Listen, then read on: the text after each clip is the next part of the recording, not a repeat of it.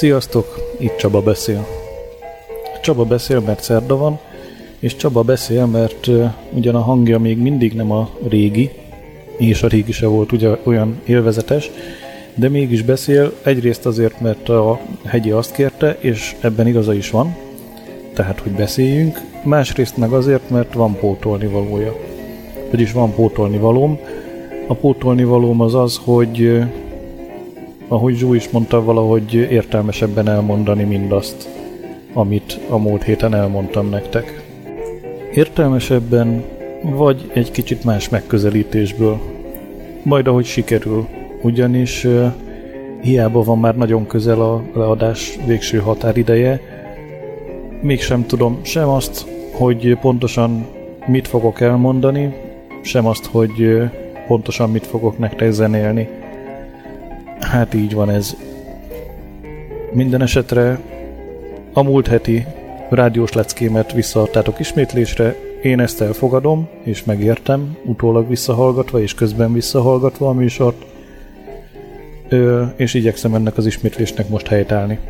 Megpróbálom felvezetni azt, amiről ma szó lesz.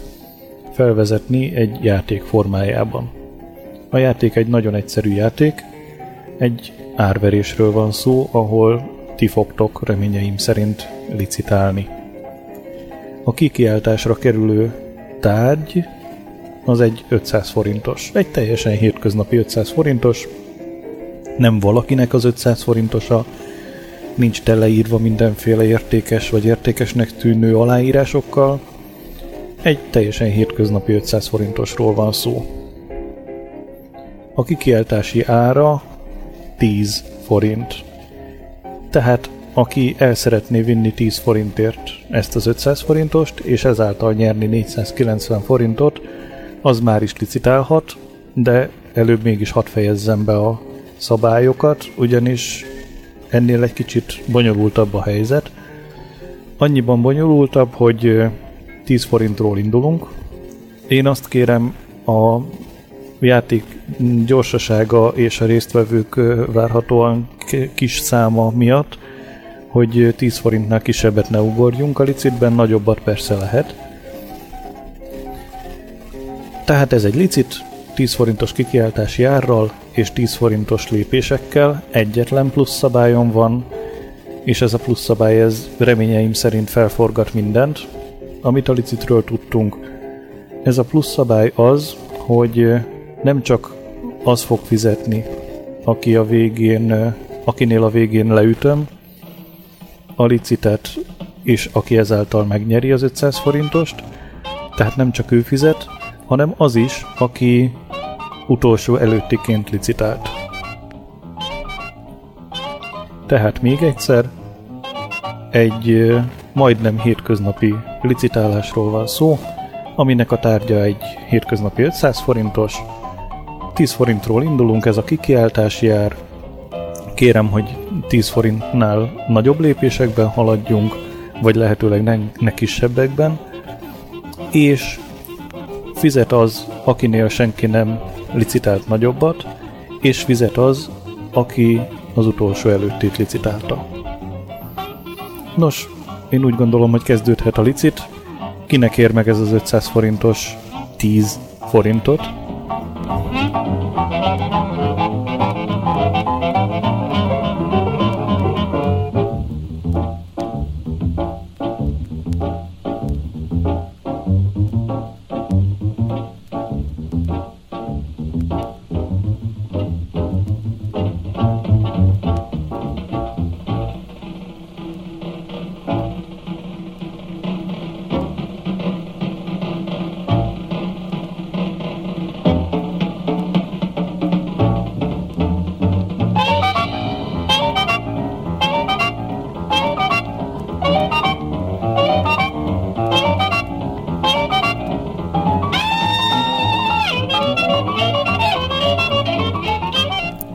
miközben a licitálás folyik, megismételném a szabályokat.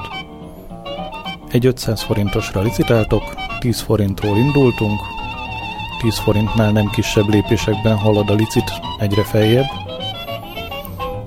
és a végén lesz egy nyertes, az a nyertes, akinél senki nem kínál többet az 500 forintosért, ővé lesz az 500 forintos, és ő fizeti azt az összeget, amit utoljára licitált.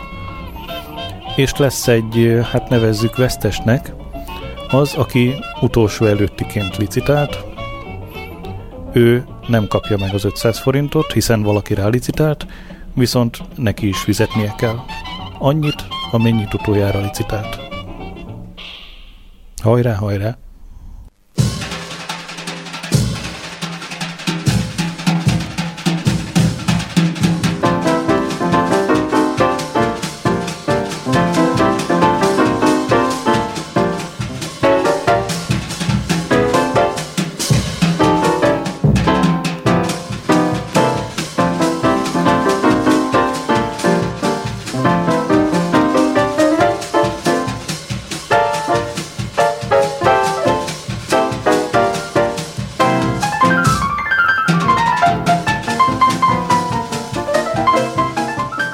Adás természetéből eredően nem tudom élőszóban követni ezt az árverést.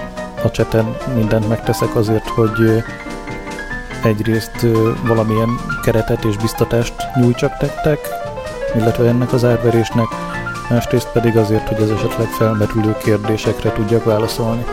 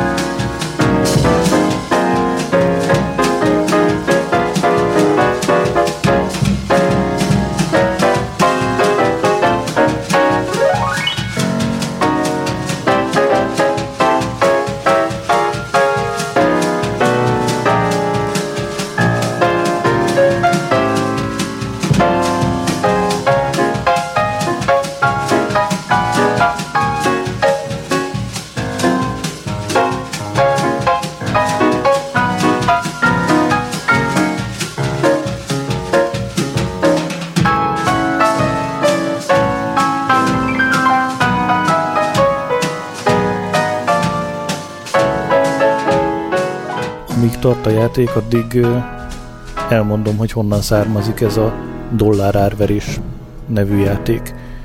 Martin Subik tette közzé 1971-ben. Ott nem forintról volt szó, dollárról volt szó, valamint az is különbség volt, hogy a kikiáltási ár ott arányaiban is sokkal alacsonyabb volt, mint itt. Ott egy centről indultak, és centenként tudtak haladni. Az az oka annak, hogy én 10 forintos alapot és 10 forintos lépéseket választottam, mert nagyon kevesen vagyunk, kevesebben, mint Subik játszótársai.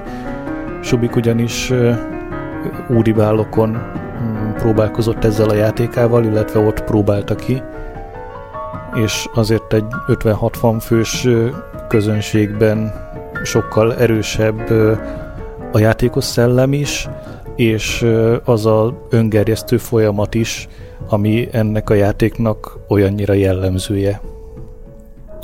A következő bejelentkezésemkor erről az öngerjesztő folyamatról szeretnék pár szót mondani.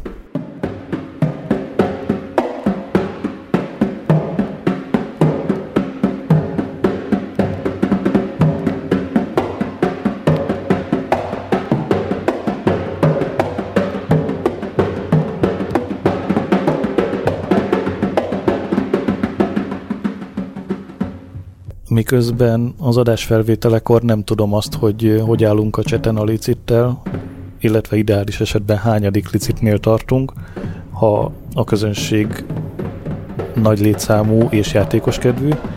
Szóval mindezekről én most, amiközben mondom fel ezeket a szövegeket, semmit nem tudok, így kénytelen vagyok azzal tölteni az időt, hogy beszélek erről a játékról, illetve ennek a játéknak az eredetiéről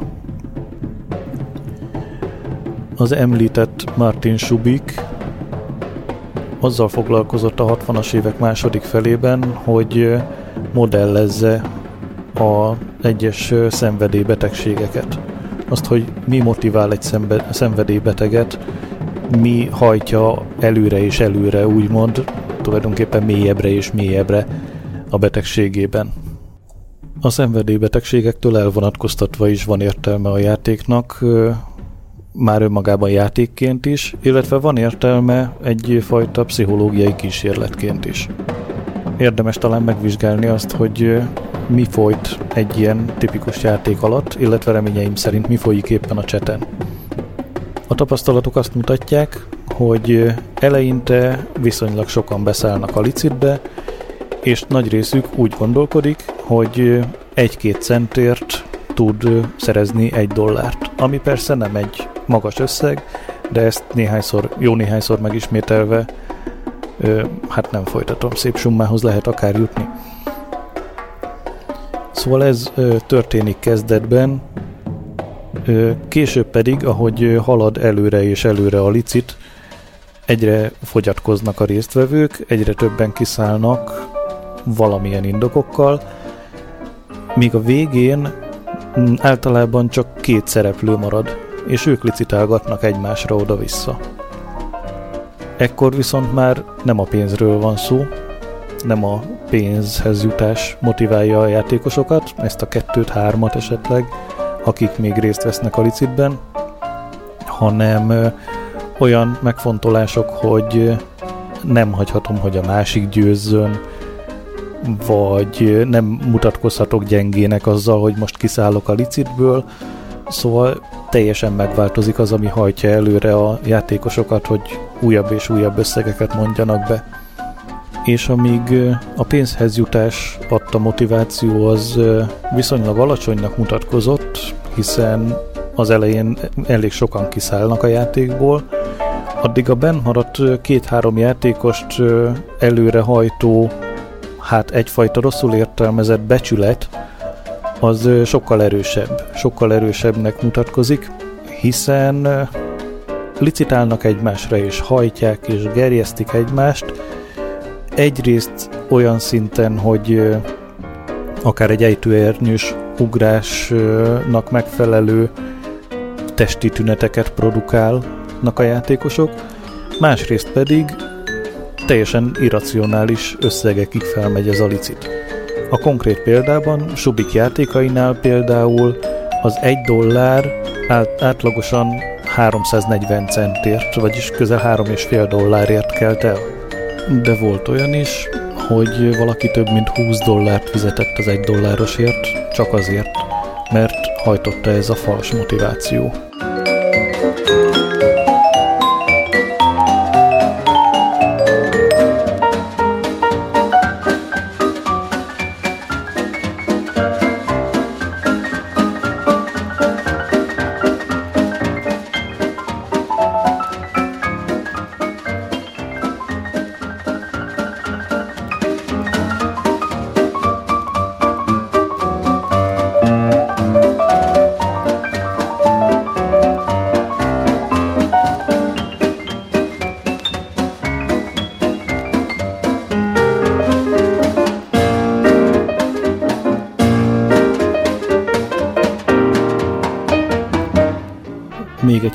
Beszélnék az eredeti Subik féle játék, illetve kísérletsorozat eredményeiről, vagy azért, hogy még egy kicsit haladhasson a cseten a licit, vagy pedig azért, hogy egy újabb licit beleférjen.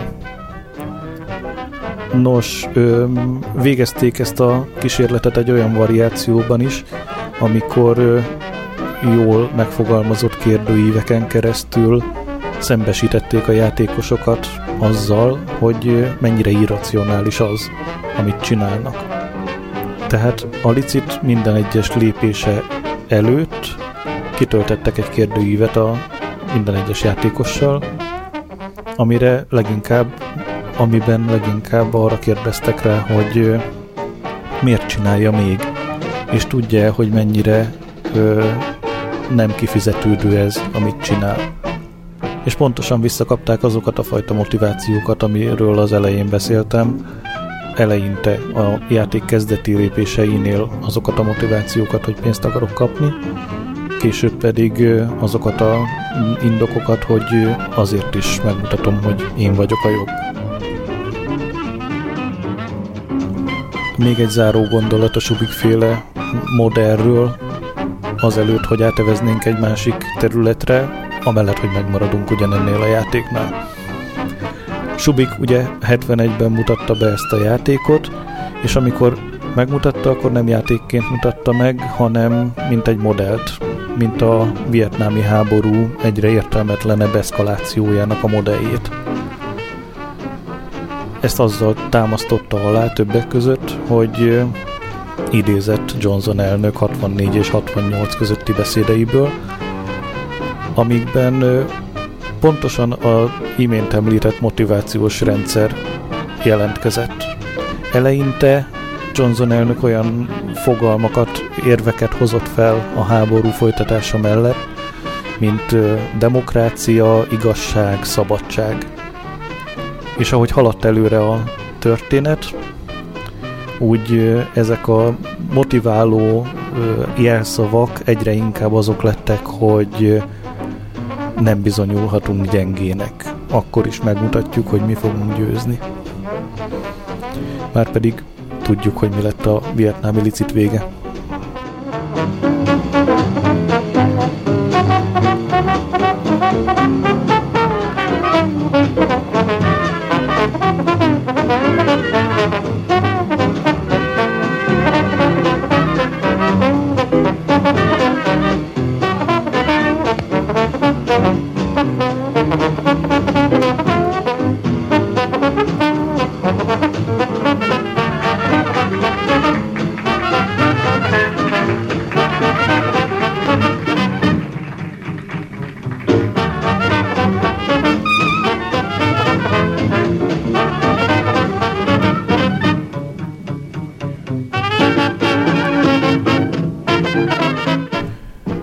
Nemrég csatlakozottak kedvéért elmondanám, hogy mit játszunk.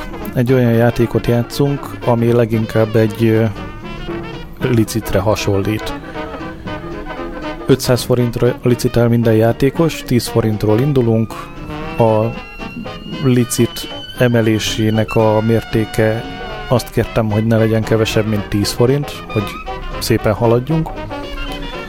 Tehát 500 forintra licitálunk, aki a legnagyobb összeget ajánlja fel az 500 forintosért, az elviheti, ha senki nem licitál rá. Egyetlen plusz szabályom van. A plusz szabály annyiból áll, hogy nem csak az fizet, aki megnyeri a licitet, tehát aki a legnagyobbat licitálja, hanem aki az utolsó előtti összeget ajánlja fel, az is. Viszont ő persze nem kap semmit. Nos, ezt úgy hívják, hogy dollárárverés, ezt a játékot. Az előzőekben többször elmondtam a szabályokat, elmondtam a cseten is várható viselkedési formát, illetve a játékok alapján tapasztalt viselkedési formát, és elmondtam azt, hogy egy példa egy ilyen dollárárverés mintájára működő, hát rengeteg idézője betett játéknak, vagy játékra, az a vietnámi háború volt. Ezt most már nem részletezem, az előbb lehetett hallani, elmondok inkább egy másik példát. Ez a másik példa az, amikor két állat pózol, és így döntenek el egy vitás helyzetet. Vannak bizonyos állatfajok, amiknél ha vita támad valami területdarab, vagy nőstény, vagy ö, hasonló dolog felett, akkor nem verekedéssel döntik el, hanem megállnak egymással szembe, farkas szemet néznek, és egy bizonyos idő elteltével az egyik fél farkát behúzva eloldalog, mint vesztes. A másik pedig megkapja a nőstényt, a területdarabot, a nem tudom mit.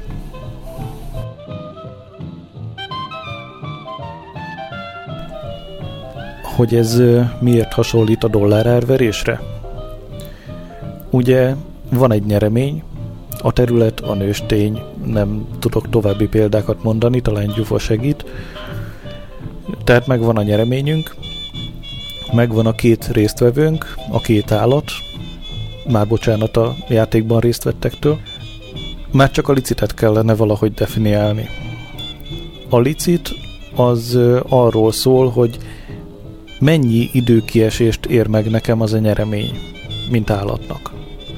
Mert ugye azt tudjuk, hogy az állatok számára az idő az egy igen fontos tényező.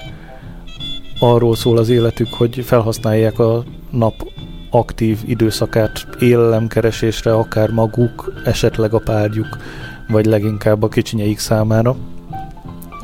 Ezért az idő egy nagyon fontos fizetőeszköz.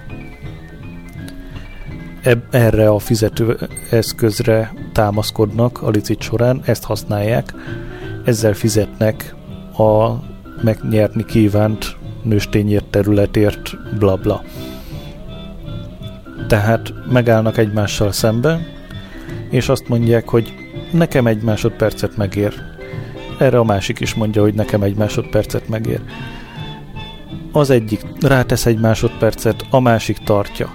Ismét eltelik egy másodperc, ismét eltelik egy másodperc, mindaddig, amíg az egyiknek úgy kell döntenie, hogy ennyit már nem ér meg. És akkor ő a vesztes.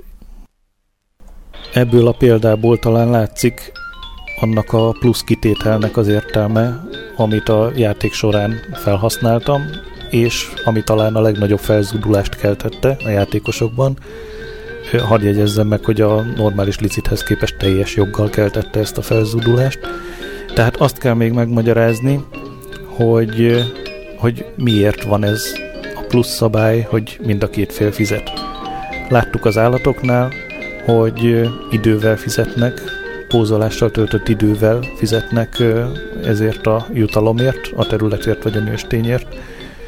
És ha már egyszer elkezdődött a pózolás, akkor mind a két fél eltölti azt az időt, ami a játék lezárásáig, az egyik fél eloldalgásáig tart. Tehát mind a ketten kifizették időben a játék árát. Ezért vettük fel ezt a plusz szabályt, és ezért alakította át ezt teljesen a licit megszokott formáját. Érzem, hogy hiába a természetből vett hasonlat, egyre szárazabb az, amit mondok, Úgyhogy próbáljuk ezt egy kicsit oldani azzal, hogy megpróbálunk az egyik pózoló állatfejével gondolkodni. Adott a helyzet, előttem van egy terület, amit szeretnék megszerezni, de előttem van egy fajtársam is, aki ugyanezt a területet szeretné megszerezni. Ismerjük egymás gondolkodását, tudjuk, hogy körülbelül ugyanannyit ér nekünk ez a terület. Hogy mennyit ér, mármint, hogy pózolási időben mennyit ér, hogy mennyi időt vesztegethetek el pózolásra, ez sok mindentől függhet. Függhet attól, hogy mekkora a terület, mennyire értékes nekem objektíve, függhet a saját állapotomtól, függhet a ellenfelem becsült állapotától, illetve függhet attól, hogy nekem milyen egyéb feladataim vannak, amire a pózolással töltött időt szállhatnám. Valamilyen módon tehát meghatároztam azt az időt, hogy hány másodpercet tölthetek pózolással anélkül, hogy túl magas árat fizetnék ezért a területért. Úgy gondolkodom, hogy ennél sokkal kevesebbet nem érdemes mm, pózolással tölteni, hiszen tudom, hogy a ellenfelem hasonló, hasonlít hozzám, ezért könnyen rám licitálhat, könnyebben közelebb mehet ahhoz a maximumhoz, amennyit érdemes ezért a mm, területért pózolni, és ha túl korán mm, ott hagyom a licitet, akkor a másik nyert. Tehát nem érdemes túl korán kiszállni a licitből. Azt is tudom, hogy logikusan gondolkoztam akkor, amikor meghatároztam ennek a területnek az értékét, tehát nem érdemes ennél sokkal többet tölteni pózolással. Tehát marad az, hogy pontosan annyit fogok pózolással tölteni, amennyit ez a terület ér, viszont akkor könnyen megeshet, hogy egyszerre hagyjuk ott a, a nyereményt, és akkor mind a ketten eltöltöttük ö, az időnket, és egyikünk sem nyert. Tehát lehet, hogy egy másodperccel vagy kettővel érdemes tovább pózolni, mint a terület értéke. Most ennek az a buktatója, hogy ha a másik is így gondolja, akkor megint ott állunk karácsonyig, mert egyikünk se akarja majd befejezni, úgy gondolja, hogy azt az egy-két másodpercet, ami még hiányzik, azt érdemes lehet rátenni. Tehát látszólag nincsen kiút. A természet elég érdekesen oldotta meg ezt a problémát.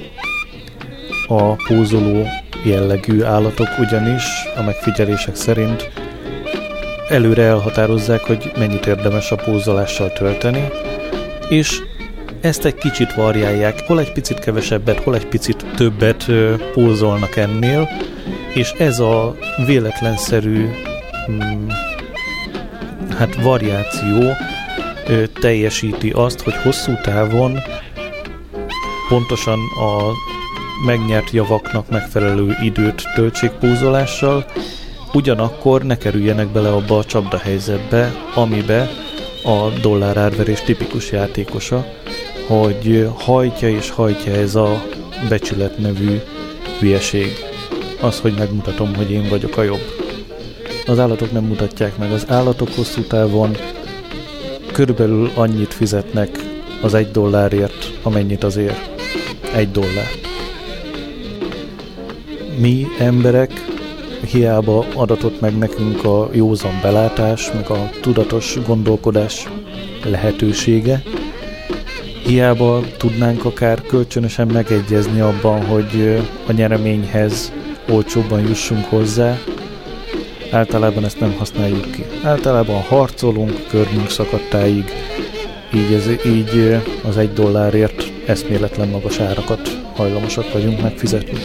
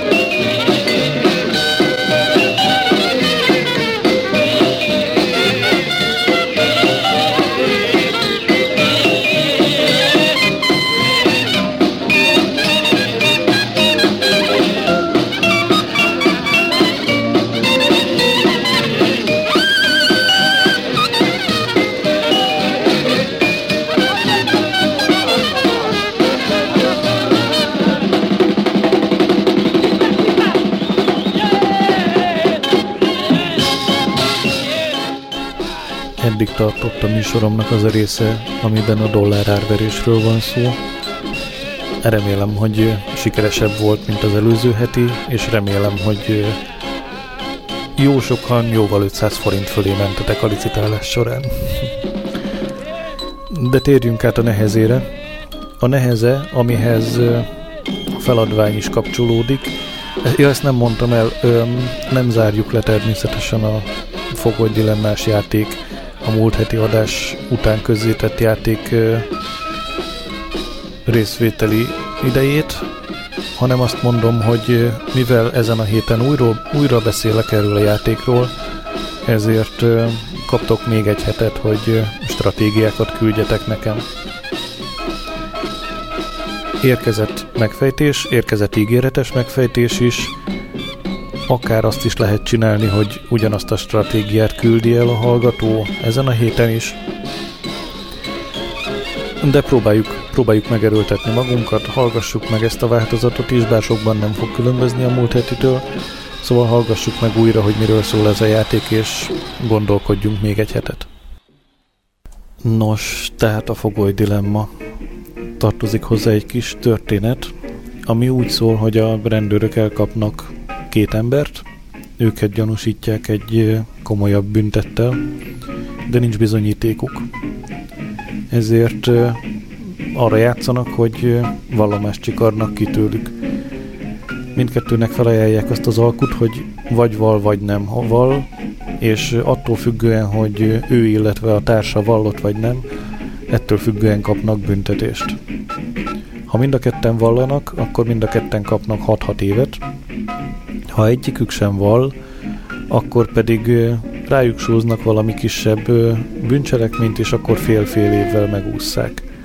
Ha viszont az egyikük vall, a másikuk pedig nem vall, akkor az, aki vallott, az büntetés nélkül hazamehet, a társa pedig tíz évet kap.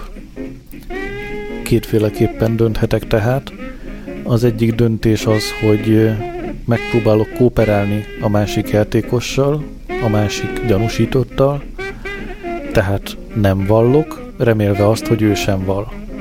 Ha ő is a kooperálás mellett döntött, természetesen úgy, hogy el voltunk különítve, ezt nem beszélhettük meg, tehát ha ő is a kooperálás mellett döntött, és ő sem val, akkor fél-fél évvel megúsztuk a dolgot. Ha viszont ő úgy döntött, hogy az agresszív vonalat képviseli, és val, akkor rosszul járok, mert ő hazamehet, én viszont 10 évet kapok. A másik döntési lehetőségem az, hogy én vagyok agresszív, és vallomást teszek, abban a reményben, hogy ezzel olcsón megúszhatom. És olcsón is meg, meg is fogom úszni, ha a társam nem val. Ha viszont a társam is val, akkor rosszul járunk, mert akkor mind a ketten 6 évet kapunk.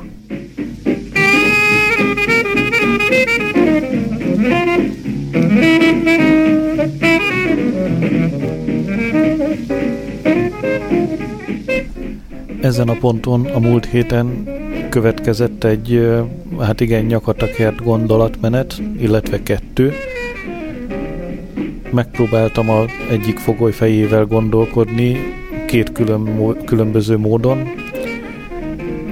mindkét alkalommal teljesen logikusan, és két különböző eredményre jutottam. Az egyik gondolat arra vezetett, hogy a szintiszta logika szerint nem valhatok, és akkor jobban járok. A másik gondolatmenet arra vezetett, hogy a szintiszta logika azt mondja, hogy valljak, és akkor nem járok rosszul.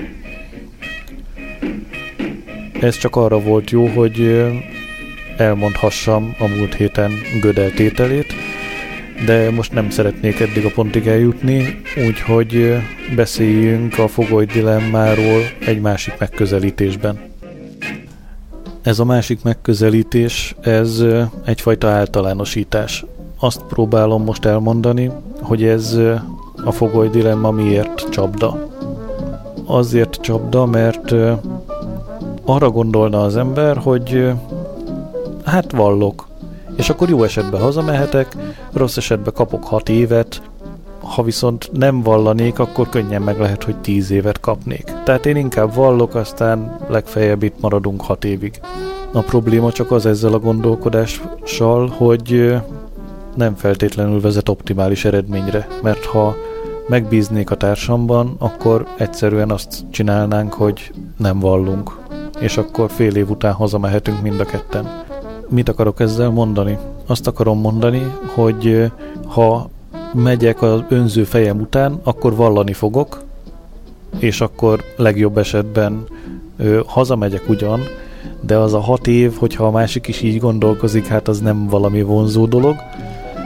Ugyanakkor, ha nem vagyok ennyire önző, hanem gondolok a másikra és bízom a másikban, akkor fél évvel megúsztuk a dolgot. A önzés és a kooperáció mm, hasonló helyzetekben jelentkező ellentétére mondanék még néhány példát, és ezen keresztül persze a fogai dilemmára, mint általános problémára mondanék még néhány példát. Itt van például az a helyzet, amikor van egy falu, és a falunak van egy nagy közös legelője, a faluban pedig minden embernek egy-egy tehere. Ez a legelő, ez akkora, hogy viszonylag jól tartja ezeket, ezt a mennyiségű tehenet, és itt jön be az emberi gondolkodás. Ha én, mint a falusi ember, az egyik falusi ember úgy döntök, hogy hát én veszek még egy tehenet, egy kicsit önző leszek ugyan, de abban a sok tehénben nem fog feltűnni az a plusz egy, a legelő az eltartja ezt a n plusz egy darab tehenet, és szépen, a többi az úgy él, ahogy akar, nekem meg lesz két viszonylag szép tehenem. Ez az önző része, és ez, ha nem számolunk a többiek gondolkodásával, akkor jól is működik. Viszont mi van akkor, hogyha mindenki így gondolkodik, mindenki önző, akkor ugye szerencsétlen legelőnek kétszer annyi tehenet kellene eltartani, mint eddig, mert mindenki vesz plusz egy tehenet, ugye? És akkor az lesz az eredménye, hogy a falubeli minden embernek egy szép tehén helyett minden embernek lesz két csontsovány tehene. Tehát a falu összességében, ha mindenki önző, akkor rosszul jár. Ha viszont mindenki kooperál a többiekkel, ami ez esetben ugye azt jelenti, hogy nem vesz második tehenet, akkor megmarad az az állapot, hogy mindenkinek lesz egy szép tehene.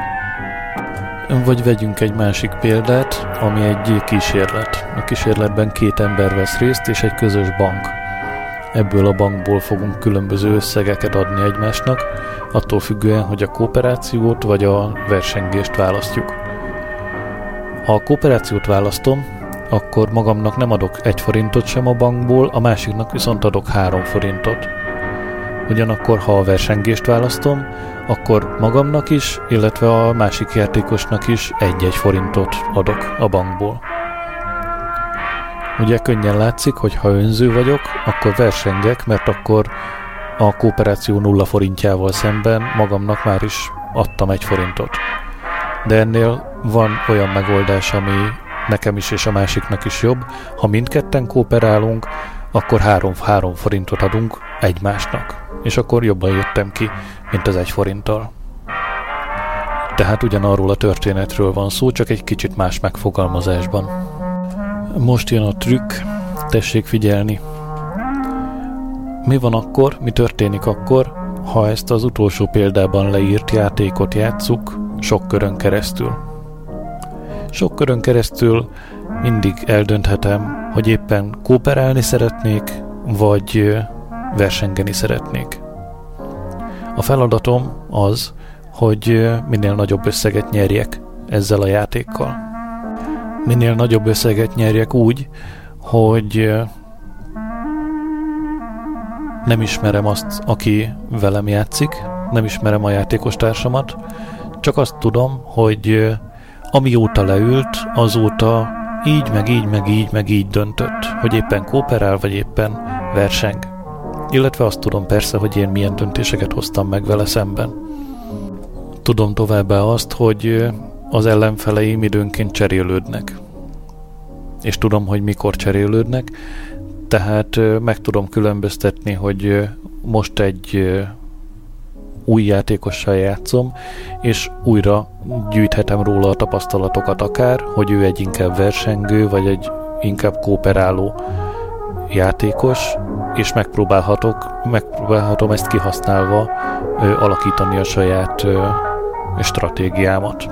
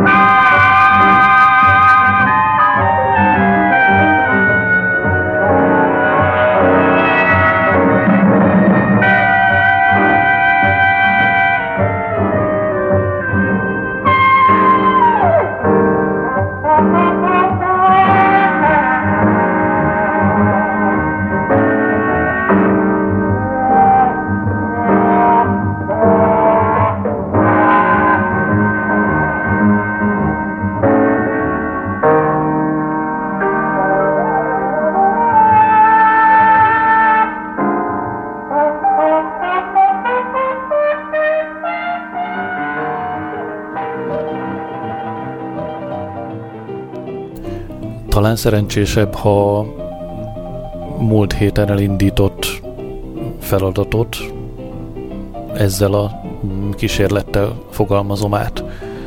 Tehát a feladat jövő hét szerdára az az lenne, hogy egy olyan stratégiát kitalálni, ami ebben az utoljára leírt játékban egy nyerő stratégia lehet ismeretlen ellenfelekkel szemben.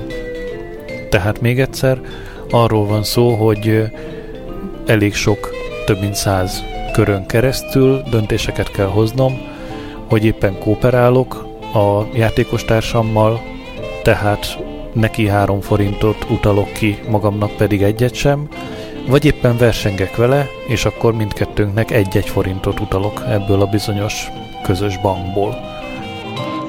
Radio 24 hours a day. We play ball swing, chase blues away. Some like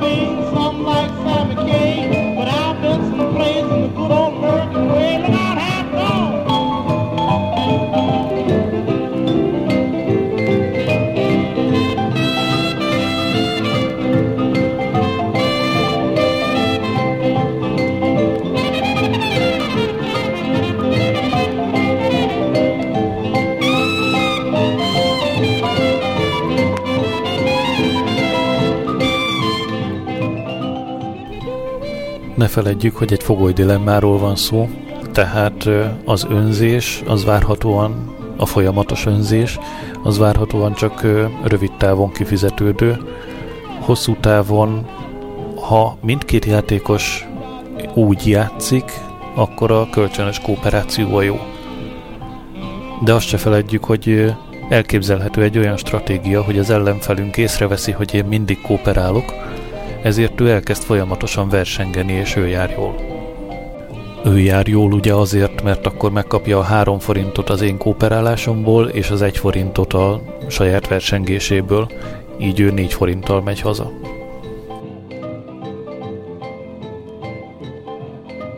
Tehát azt kérem, de ezt majd még el fogom mondani a műsor vége előtt, hogy küldjetek nekem olyan stratégiát, olyan gondolkodásmódot, ami egy-egy játékossal szemben ülve, ismerve az ő korábbi válaszait, ismerve a te korábbi válaszaidat, esetleg dobókocka használatával, vagy érmefeldobással, vagy a körömpiszok mennyiségéből következtetve valahogy meghozza körről körre azt a döntést, hogy kooperálni szeretnék, magamnak nulla forintot, neki három forintot utalni, vagy versengeni szeretnék, mindkettőnknek egy-egy forintot utalni. Legyen ez a stratégia olyan, hogy hosszú távon és változatos ellenfelekkel játszva sok pénzt nyerjetek ebből a közös bankból. elég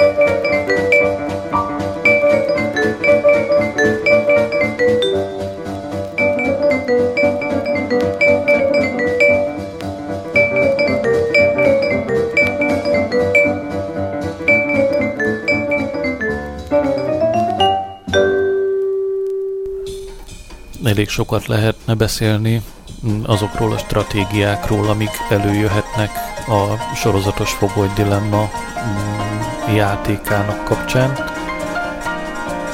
Én személyiségjegyeket szeretnék említeni. Ugyanis ha veszünk egy stratégiát, akkor azt nevezhetjük barátságosnak. Akkor nevezzük barátságosnak, ha ő maga nem kezd versengést. Tehát figyel az ellenfelére, és ezt, hogy figyel az ellenfelére, ezt rögtön elnevezhetjük annak, hogy reakcióképes. Tehát egyrészt reakcióképes, másrészt pedig, ha az ellenfele nem kezd versengeni, akkor ő maga sem. Ezáltal nem szít egy olyan hangulatot, amiben mind a ketten csak veszítenének az ideális nyereményhez képest. Vagy beszélhetünk olyanról, hogy egy stratégia provokálható. Akkor mondjuk, hogy provokálható, hogy ha, ha észreveszi, hogy az ellenfele verseng, akkor ő is versengeni fog. Vagy ennek a párja a megbocsátó stratégia, ami képes kilépni egy versengési sorozatból. Tehát annak ellenére, hogy a um, ellenfele verseng, verseng, verseng, ő időnként megbocsátja ezt, és nem versengéssel reagál, hanem kooperációval. És még elég sok nagyon is emberinek nevezett személyiségi vonást rá lehet húzni ezekre a stratégiákra. Én azt javasolnám, hogy vegyük alapul a reakciókészséget, és próbáljunk olyan stratégiákat definiálni, amik figyelnek az ellenfelekre. Próbáljunk olyan stratégiákat definiálni, mondom, mert megint adtam feladatot, ugye, és ezt most elismételném, tehát adott egy olyan játék, ami arról szól, hogy a két játékos egymással szemben ül, és sok-sok körön keresztül ö, kooperálok vagy versengek döntéseket kell hoznia. Ha a kooperálók döntést hozza, akkor magának 0 forintot kér, az ellenfelének 3 forintot kér, ha a versengek döntést hozza, akkor mind magának, mind az ellenfelének 1 forintot kér. A feladat az, hogy váltakozó ellenfelekkel szemben sok-sok ilyen körön keresztül a lehető legnagyobb nyereséggel térjünk haza. A feladat az, hogy egy olyan gondolatmenetet küldjetek el nekem a rádió műsor bejegyzése alatti hozzászólásban található e-mail címre, ami képes sok-sok körön keresztül meghozni azt a döntést, hogy az adott körben kooperál vagy verseng.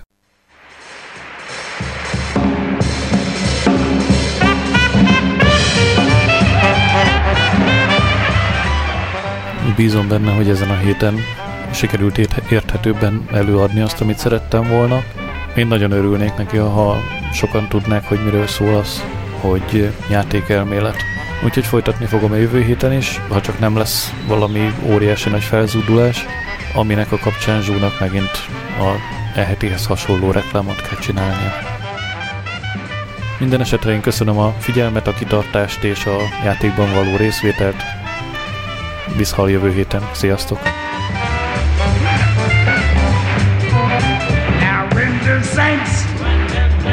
Marching in when the saints go marching in. Yes, I want to be in that number when the saints go marching in. Now when the saints go marching by, yeah,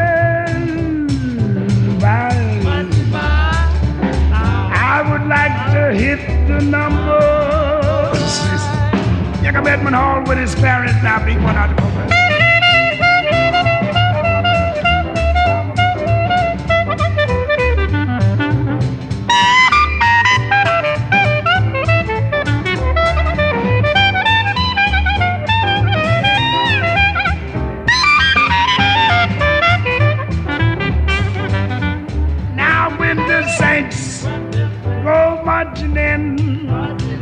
I waited to the saints marching in. Lord, I want to be in that number. Here comes some young and a trombone wailing.